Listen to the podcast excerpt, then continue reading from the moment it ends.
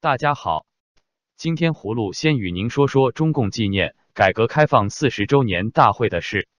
据新华社报道，庆祝改革开放四十周年大会十二月十八日上午十时在人民大会堂举行，习近平将出席大会并发表重要讲话。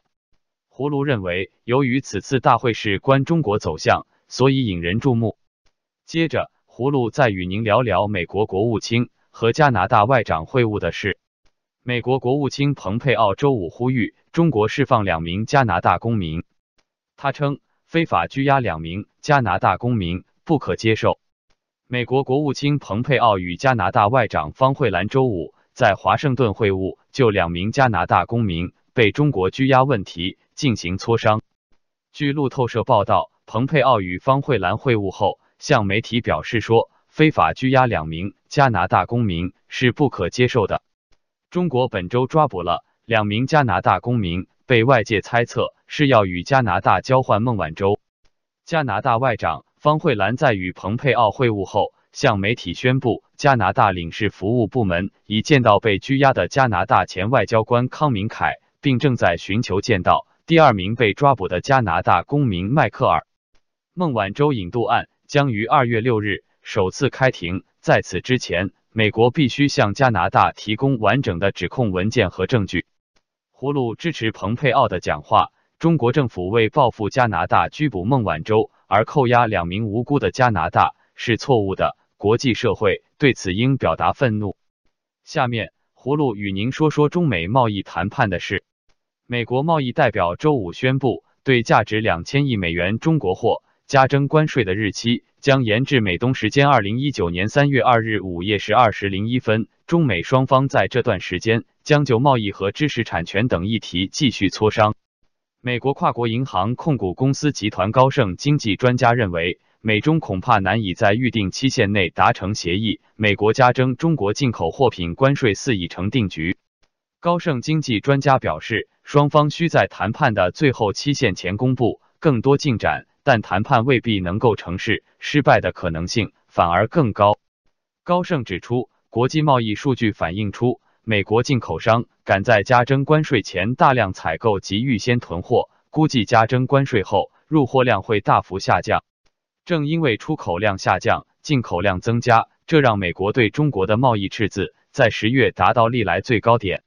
白宫贸易顾问纳瓦罗周四接受福克斯电视新闻频道采访。讲述美中贸易谈判的难点。他指出，贸易谈判不仅包括市场准入，中国还需解决结构性问题，包括智慧财产权盗窃。纳瓦罗说，中国做出的积极姿态，包括恢复购买大豆和报道称放弃中国制造二零二五计划，都不应转移人们对正在进行中的美中谈判的注意力。对我们国家、这个世界以及对中国而言。真正的目标是中国完成经济结构性改革，结束所有破坏全球经济的做法。葫芦认为，中美贸易战谈判难度很大，关键在于中方是否想进行结构性改革和放弃不公平贸易政策。最后，葫芦与您说说作家二月河去世的事。中国帝王系列作家二月河十二月十五日在北京病逝，享年七十三岁。二月河本名林解放，河南人。他的《康熙大帝》《雍正皇帝》《乾隆皇帝》引发轰动，改编成电视剧，开启了中国当代帝王热。他也很受当局的青睐，成为中共十五大、十六大、十八大、十九大代表。媒体人罗昌平的微博表示，这类作品从一开始就喜欢不起来，那股子兢兢于帝王、将相励精图治的乡愿，以及本身以国师自诩，混迹于各种部委江府，乐衷于宫斗。房中术，甚或气功保护者，丝毫没有对文字狱、对专制、对拒绝文明进程做一点反思。文化人朱大可则在《帝国话语的复兴与泛滥》一文中，将二月河定位为国家主义作家。他说，二月河在其系列小说里耗费大量篇幅，精心刻画了满清皇帝和汉族知识分子之间的友情、皇帝的信赖和支持者的忠诚，以及在主奴。尊卑、统治者和效忠者之间的稀有蜜月。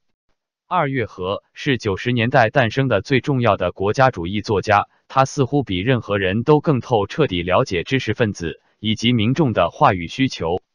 葫芦不喜欢二月河的帝王丛书，认为中国要走向现代化，必须更新传统文化，抛弃专制主义文化毒素。好了，今天葫芦就与您聊到这里，明天再见。